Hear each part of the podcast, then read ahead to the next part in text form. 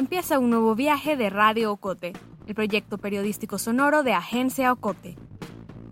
Nuestro podcast es producido en Guatemala gracias al apoyo financiero de Seattle International Foundation. Acompáñanos pues a escuchar otro episodio en el que te contaremos la realidad desde las voces diversas de esta Mesoamérica del siglo XXI.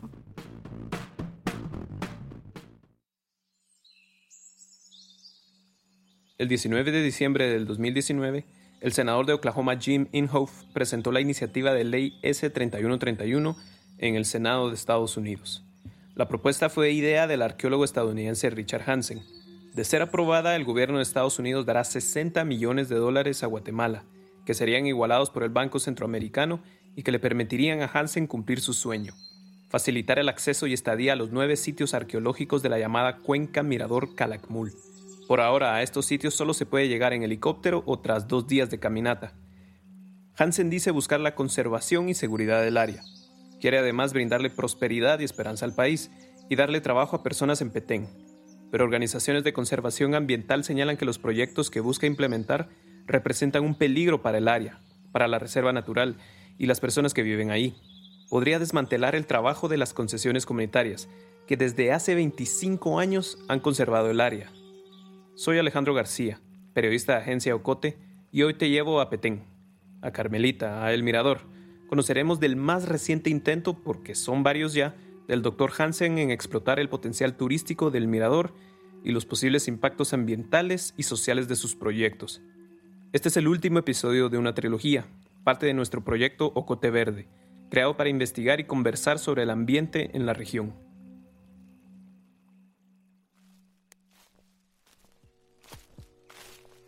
En Carmelita, los días empiezan cuando aún no hay luz. De madrugada, los guías turísticos alistan su equipo y botas para empezar la jornada.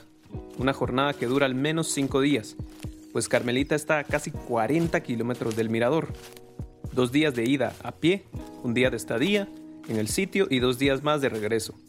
Y a las botas se suman gorras, repelente, agua, sogas, animales de carga y claro, los turistas. Te hablo de que un equipo para llevar gente al mirador se compone de un guía, de un arriero, de una cocinera y un asistente. Él es Byron Hernández, presidente y representante de la cooperativa Carmelita. Tiene 38 años.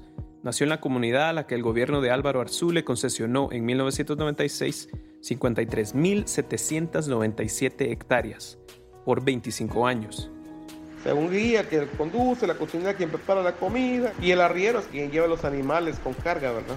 Obviamente al llegar allá van explicando un poco en el camino y al llegar al Tintal, que es el sitio que está intermedio para el mirador, que es donde pernoctan la primera noche, pues llegan y se alojan. Y mientras los exploradores avanzan por la selva, las demás personas de Carmelita inician labores.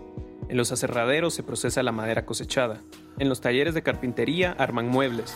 En las casas de la comunidad amanecen los chateros. Y desayuna y prepara su cuchillo afiladito y se echa su costal al hombro y se retira hacia la selva.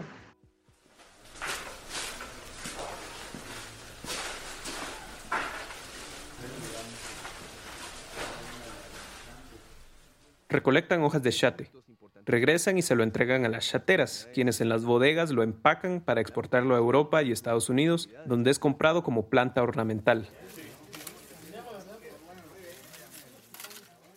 Estamos acá en el área de selección, que es lo que hacemos para, para tener este, el mercado. Este es un proceso de que deja beneficio a nuestra comunidad social económicamente. Hay generación de empleo para nuestras mujeres, también hay becas escolares para nuestros jóvenes. Y así es un día en Carmelita, similar al de las otras ocho comunidades beneficiadas por el programa de concesiones forestales comunitarias, y que en los próximos años inician el proceso de extensión de contrato. Estas son San Andrés, Cruce a la Colorada, La Pasadita, Huachactún, Choquistán, La Unión, Las Ventanas, Río Chanchich y Yaloch, todas en el norte de Petén y dentro de la reserva de la biosfera maya. Pero la que parecería una vida serena dedicada a vivir en su propio territorio está también en constante amenaza. Todos están echando flores a las concesiones forestales. Estamos a favor de ellas. No hay necesidad de eliminarlas. han ayudado en proteger la zona. Él es Richard Hansen, arqueólogo estadounidense, la mente detrás de la S3131, la iniciativa que busca obtener dinero para implementar proyectos que faciliten el acceso y estadía a El Mirador. Es además director del proyecto arqueológico El Mirador. Pero ¿para qué talar la madera entre los sitios más grandes y más antiguos del mundo maya? ¿Cuál es la lógica de eso? El árbol vale 10 mil dólares cortado, vale 100 mil para el turismo. ¿Para qué castigar el país? ¿Y cuánta gente van a ser beneficiarios de la tala de madera? Hansen busca que las comunidades en el norte de Petén dejen de cosechar madera. Si queremos fomentar y fortalecer industrias no maderables como chate, chicle, pimienta, ramón, miel, copal, etc. También busca que la gente trabaje en sus proyectos. y por eso no es conveniente que toda la cuenca sea declarada parque uh, nacional, porque al pasar esta legislación, Guatemala tendrá los fondos para poder hacer algo de conservación mucho mejor de lo que están haciendo ahorita. Pero la gente teme quedarse sin empleo. Mire, para entender esto hay que entender eso también un poquito. En los Estados Unidos y Canadá hay dos tipos de parques.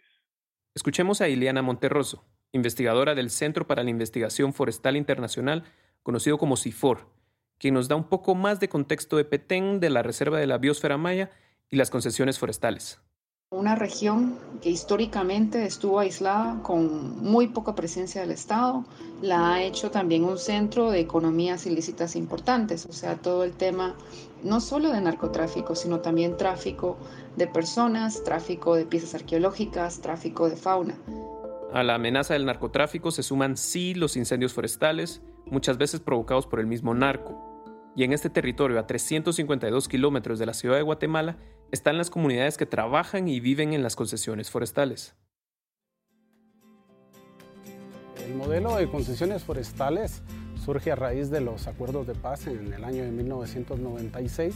A la fecha tenemos 11 concesiones forestales, 9 de ellas son comunitarias, dos industriales y es prácticamente el manejo sostenible del recurso forestal dentro de la Reserva de Biosfera Maya. Son un contrato de 25 años que sí te permiten el manejo del bosque que va no solo desde la madera, sino también, digamos, otros productos no maderables, como por ejemplo el chicle, palmas que pueden servirte para arreglos florales y algunas actividades que sí son sostenibles, por ejemplo, el turismo comunitario.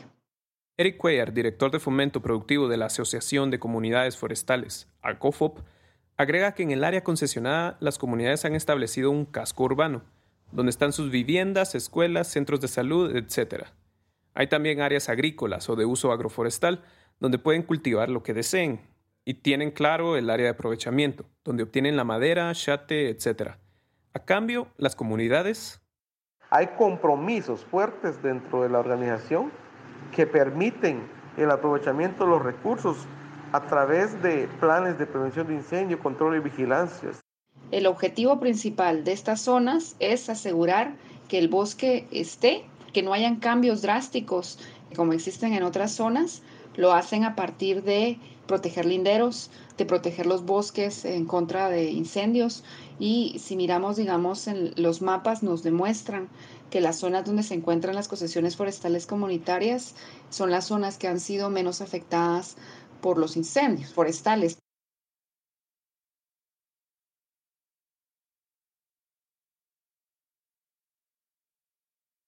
Según un reporte realizado en el 2019 por Sergio Dionisio, especialista en paisajes sostenibles de la organización ambientalista Rainforest Alliance, la exportación de madera obtenida por las concesiones genera 10 millones de dólares. En cambio, su tasa de deforestación es de apenas 0.4%, un porcentaje minúsculo, sobre todo si lo comparamos con que el 70% de la pérdida forestal de todo el país en el 2015 ocurrió en el resto de Petén. Este 0.4% se logra porque parte del acuerdo es que las comunidades tienen derecho a cosechar un árbol por cada hectárea cada 40 años. Es decir, hoy cosechan un árbol y en esa hectárea no pueden cosechar otro hasta el 2060. Además, Según el reporte de Rainforest Alliance, en los últimos 20 años el porcentaje de incendios en el área ha sido de 2%. Este año, 0%. Sin embargo, Hansen insiste que los incendios y la deforestación están acabando con el área. Pues esos beneficios se han contabilizado y son bastante grandes. Escuchas a Gerson Alvarado, subsecretario ejecutivo del Consejo Nacional de Áreas Protegidas, CONAP. El CONAP administra la reserva de la biosfera maya, donde están las concesiones. Las concesiones se convierten en fuentes de empleo para las comunidades y fuentes de empleo que son bien remunerados porque son salarios que inclusive sobrepasan el salario mínimo y son salarios especializados. Según el reporte de Sergio Dionisio de Rainforest Alliance, los ingresos mensuales promedio de los socios concesionarios es de 3.536 quetzales, unos 460 dólares que son 1.000 quetzales más que el salario mínimo. Y así puedo seguir. En agosto de este año, National Geographic publicó un reportaje titulado Guardianes del Petén, escrito por Eric Pinedo y con fotografías de Sergio Izquierdo. En este reportaje muestra la historia, labor, logros y prestigio de las concesiones forestales comunitarias. Han aumentado la extensión de los bosques, generan decenas de miles de empleos. Carmelita ha recuperado más de 500 kilómetros cuadrados de bosque. Las concesiones que rodean el mirador han frenado la deforestación, saqueo y los incendios en el sitio. La célebre empresa de guitarras Gibson usa caoba cosechada en las concesiones para sus instrumentos, etcétera, etcétera, etcétera. Además, y esto es importante, el Estado no solo les presta tierras a las comunidades. Nosotros pagamos 22.220 quetzales al Estado solo por vivir en Carmelita. Aparte que la plata donde pagamos proviene del aprovechamiento forestal, pero también nosotros invertimos cada año más de medio millón de quetzales en control y vigilancia y prevención de incendios. Nosotros pagamos al Estado por vivir y pagamos por vigilar. Según Byron y el reportaje de National Geographic, la comunidad también reinvierte. Compra transporte refrigerado, otorga becas a jóvenes, compra equipo de trabajo y costea servicios médicos. También porque hay un término, que lo he, dicho muchas veces, de que Carmelita la gente ha conservado. ¿Cuál es el problema entonces con las concesiones? Los comunitarios de la zona sienten una amenaza. Todos están echando flores a las concesiones forestales. Y estamos a favor de ellas. No hay necesidad de eliminarlas. Han ayudado en proteger la zona. Aunque Hansen diga lo contrario, sus proyectos podrían acabar con el modelo de las concesiones. Solo Carmelita perdería 40.000 hectáreas de su territorio. Y aunque él me haya dicho que no quiere crear un Disneylandia, en otras ocasiones ha admitido querer construir un parque privado. Lo que escuchan es una entrevista realizada por la periodista estadounidense Tina Clipson.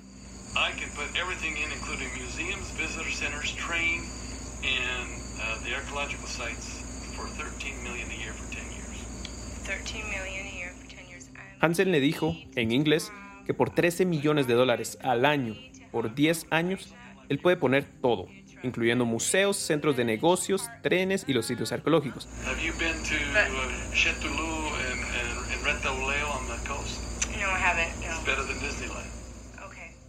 El audio continúa por un minuto más donde Hansen le habló a la reportera sobre la importancia de que el mirador sea un parque privado. Privado. Más después del corte.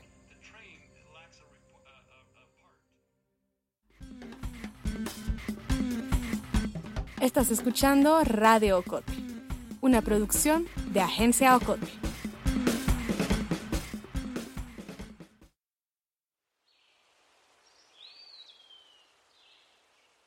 El Mirador es una ciudad maya del periodo formativo o preclásico. Tuvo su apogeo en el preclásico tardío, entre el 350 a.C. al 200 después de Cristo. Según el arqueólogo Diego Monterroso, el mirador llegó a tener posiblemente unas 50.000 personas en su apogeo. Según el Instituto de Antropología e Historia de Guatemala, en el 2019 poco más de 3.000 turistas visitaron el mirador. Tikal registra cada año cerca de 200.000 visitas. Hemos escuchado año tras año al arqueólogo Richard Hansen hablar de la importancia de explotar el potencial turístico del mirador y lo que puede representar para Guatemala. Desde el 2002 ha buscado el apoyo de políticos en Guatemala desde su experiencia como director del proyecto arqueológico El Mirador. Con un año con los fondos estamos arrancando la economía del país, colocando el trencito, eh, ayudando a la gente a poner sus ecolodge en Carmelita y en los sitios de la cuenca. Y todo el mundo está prosperando. Todo el mundo. No dejamos las comunidades afuera. Para esto, Hansen necesita que se apruebe la iniciativa de ley S3131 presentada al Senado de Estados Unidos en diciembre del año pasado. De ser aprobada, el gobierno de Estados Unidos y el Banco Centroamericano de Integración Económica donarían 60 millones de dólares cada uno. Esos son 120 millones de dólares para concretar la visión de Hansen. El pasado 25 de agosto, Hansen atendió nuestra llamada desde su casa en Rupert, Idaho, donde vive cuando no trabaja en Guatemala. De entrada, dijo que... La verdad es que hay una mafia en contra de la conservación. Y rechazó las acusaciones, como él les llama, que dicen que él quiere construir un Disneylandia, o un resort con hoteles y carreteras y restaurantes en la cuenca, que lo que él quiere crear es la primera reserva silvestre de Latinoamérica, equipada con hostales ecológicos, con agua potable y electricidad.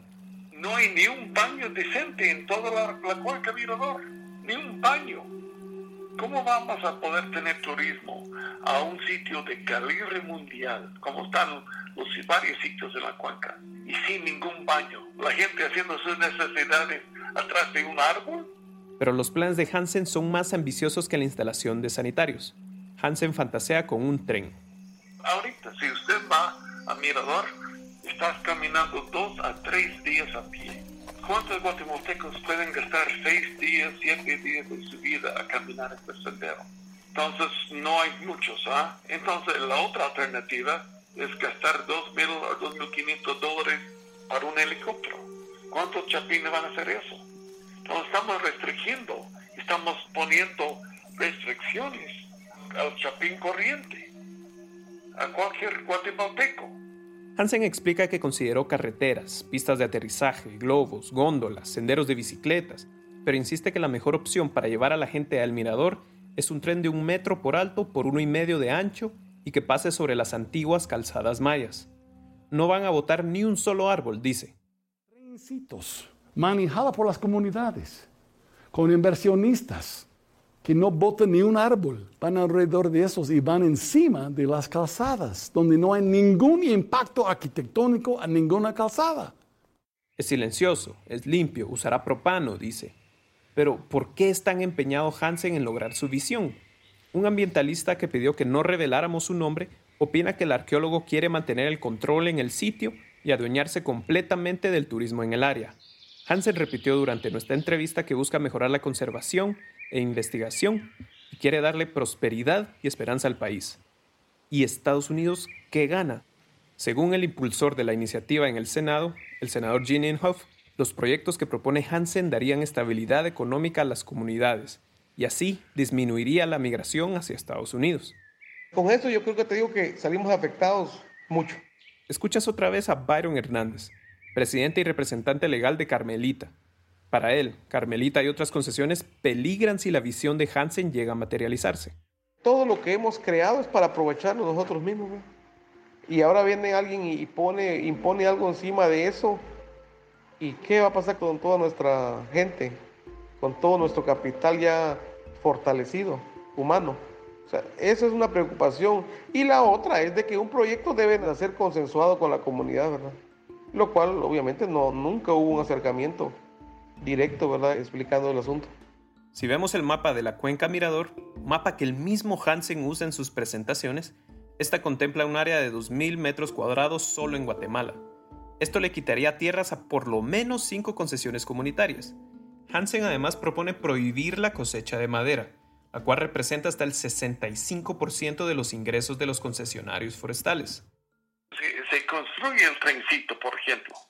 Se construye da empleo a todas las comunidades, da empleo todo el año, con pueblos bien pagados.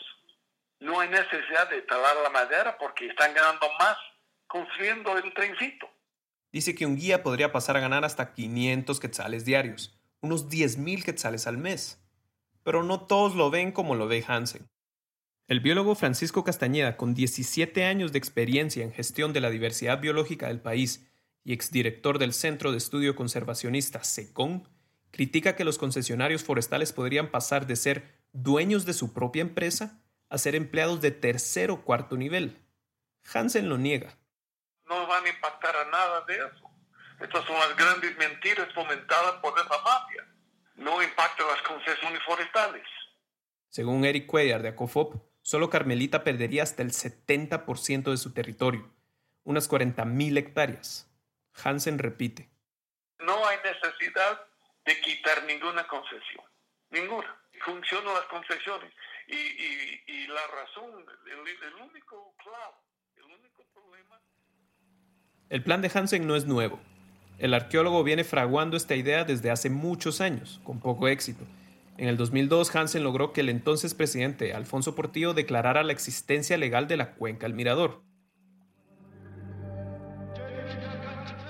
Luego, en el 2008, el presidente Álvaro Colón lanzó Cuatro Balam, un programa que buscaba aumentar el turismo en la biosfera maya.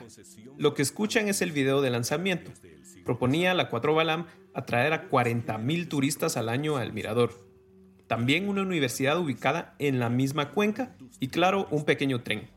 El tren eléctrico que de una de estas comunidades va hacia el mirador está facilitando la movilización de turistas por senderos selváticos. Ese mismo año, el entonces diputado Manuel Valdizón propuso la iniciativa de ley 4234, que incluía delimitar la cuenca, llevar miles de turistas a El Mirador y, de nuevo, el trencito.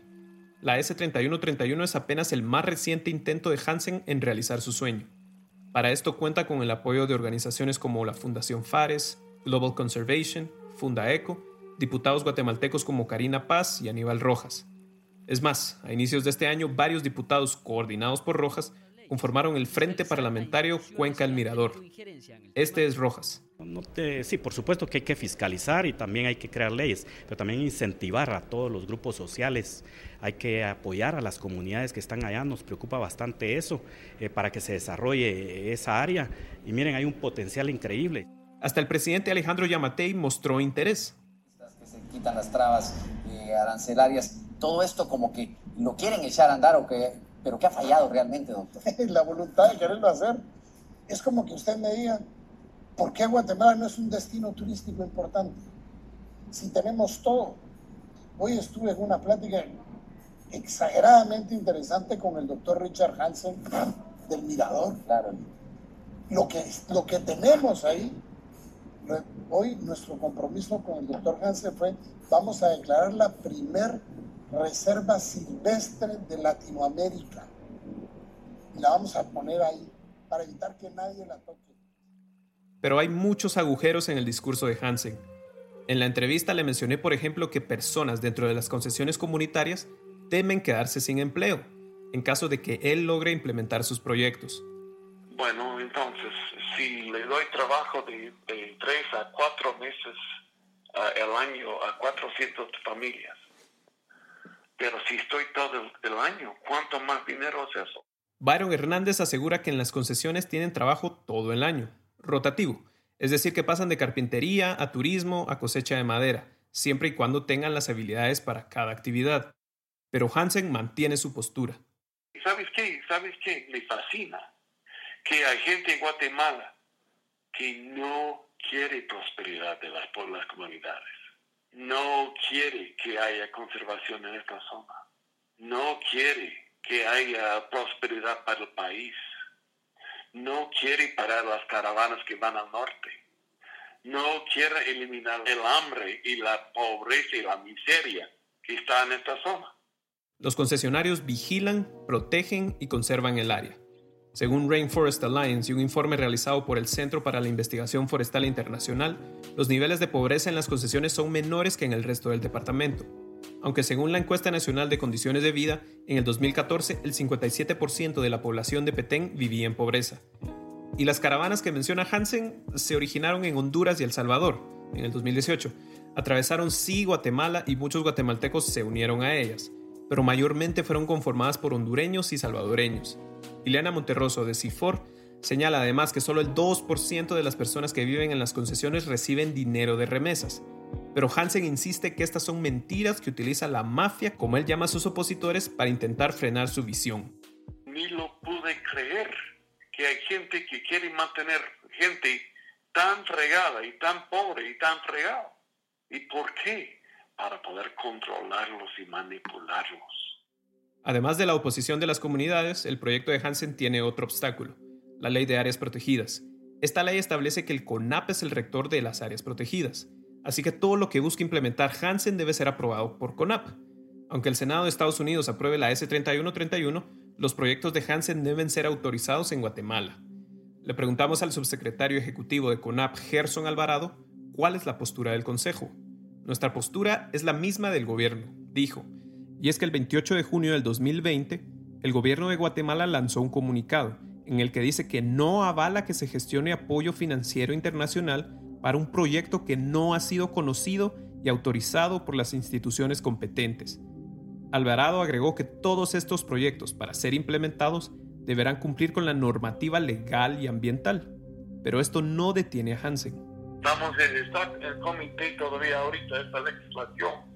Estamos luchando, consiguiendo firmas a favor de, y hay miles a favor, miles y miles y miles. Tenemos cartas de, de muchas instituciones nacionales y extranjeros a favor de esta iniciativa. Para la antropóloga Alejandra Colom, la conservación del área protegida, el aumento del turismo y el respeto a la estructura social de las concesiones podrían ser compatibles. Pero... La pregunta es el cómo y desde dónde. Y pienso que, esa brecha de conocimiento, el hecho de que muchas personas en la ciudad capital, muchas personas en ciudades eh, lejanas a Petén, ni siquiera conozcan el sistema concesionario. Nos muestra varias falencias en nuestro sistema político, en nuestro sistema de gobierno, pero también en nuestro sistema sociocultural. Seguimos siendo sumamente urbanocentristas, seguimos creyendo que, que las ideas innovadoras vienen generalmente del centro. El audio corresponde a un foro organizado por la Universidad de San Carlos de Guatemala sobre las concesiones forestales. Fue publicado el 1 de septiembre de este año creemos que es imposible que una persona en una concesión forestal en Petén, que es el final del mundo, sea capaz no solo de gestionar, sino de llevar la Reserva de Biosfera Maya a un estado de conservación óptimo y que por 25 años lo logre mantener. Le pregunto a Hansen qué pasa si no se aprueba la S3131. Él responde catastrófico. Entonces la gente se queda con aún más pobreza, aún más miseria, más caravana para el norte, menos capacidad de mitigar el cambio climático, mucho menos capacidad de neutralizar el crimen organizado. El crimen organizado ya está avanzando cada año. Quemaron 40 mil acres de bosque este año solamente. Según la Coordinadora Nacional para la Reducción de Desastres, CONRED, este año se registraron cerca de 3.000 hectáreas afectadas por incendios forestales, unos 6.600 acres. ¿Y qué pérdida de eso para Guatemala?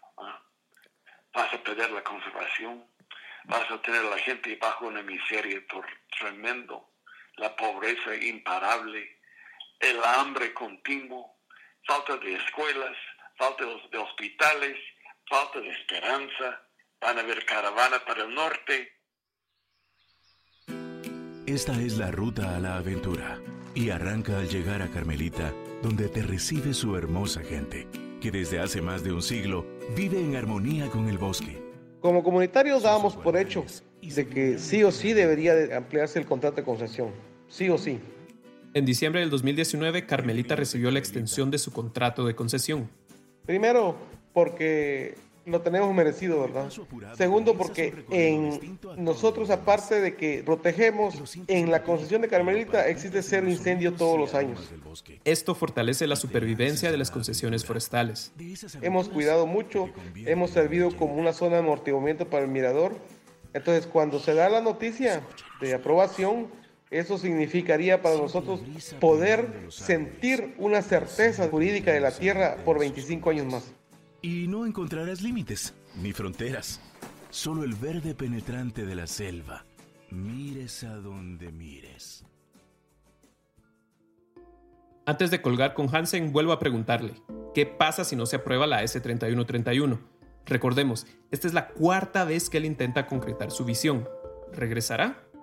Bueno, estamos, tenemos contacto con otros países que ya, que ya tienen interés en la conservación de la zona, sí me han contactado varios países extranjeros que sí quieren, les interesa la conservación. No voy a divulgar los nombres, pero sí hemos sido contactados por tres países extranjeros que sí tienen interés en la conservación. Si no pasa la ley gringa, pues buscamos fondos del otro lado. Si no, pues y nos cerramos la cosa, quitamos los vigilantes de la zona porque no hay fondo para pagarles y que siguen los depredadores. Es una donación para la conservación, pero la mafia no quiere que haya esa conservación.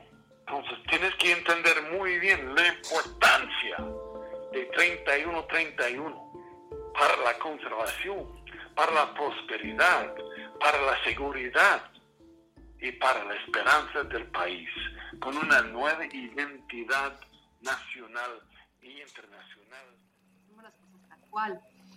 la respuesta de la élite es, si nosotros no intervenimos en la RBM ahora, esto va a terminar de, la palabra de hoy fue erosionarse o degradarse y que existen ahí más de 800 sitios a desarrollar y a, y a desarrollar para el beneficio de la población. Y el otro elemento enorme del discurso de élites, que parecería que estoy generalizando, pero que a fuerza de, obligarme a escuchar una y otra vez es bastante homogénea, es que eh, está ese irrespeto por la evidencia o una anticiencia que hace que cualquier evidencia que estemos presentando pesa lo mismo o menos que sus argumentos económicos o sus creencias. Entonces, si vamos desgranando este discurso, hay un subtexto colonial en donde somos nosotros y los concesionarios quienes debemos acercarnos a estos señores con humildemente con nuestra evidencia a que nos den audiencia y que de todas maneras descarten lo que estamos ofreciendo.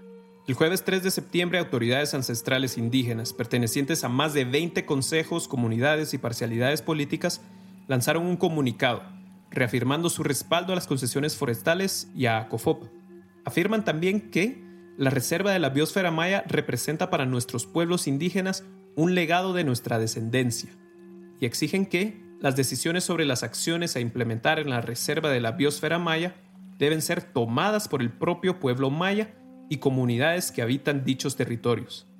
Al momento que fue realizado este podcast, la propuesta de ley S3131 no había sido abordada por el Senado de Estados Unidos.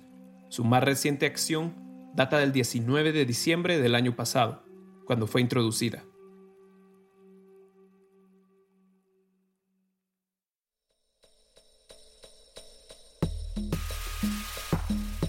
La historia de hoy finaliza aquí, pero aún nos quedan muchas voces por escuchar. Suscríbete a nuestro boletín y síguenos en las redes sociales. Experimenta nuestra página www.agenciaocote.com para otras historias en otros formatos. Radio Ocote es producido en Guatemala por el equipo de Agencia Ocote, con el apoyo financiero de Seattle International Foundation. Agencia Ocote trabaja con el aporte de fondos operativos de Servicios Ocote, Foundation for a Just Society, el Fondo Centroamericano de Mujeres FCAM, Oak Foundation y Planned Parenthood. Producción sonora, José Monterroso. Periodista de Radio Ocote, Alejandro García. Voz institucional, Lucía Reynoso Flores. Coordinación técnica y creativa, Julio Serrano Echeverría. Dirección y edición, Alejandra Gutiérrez Valdizán. Música original, Juan Carlos Barrios.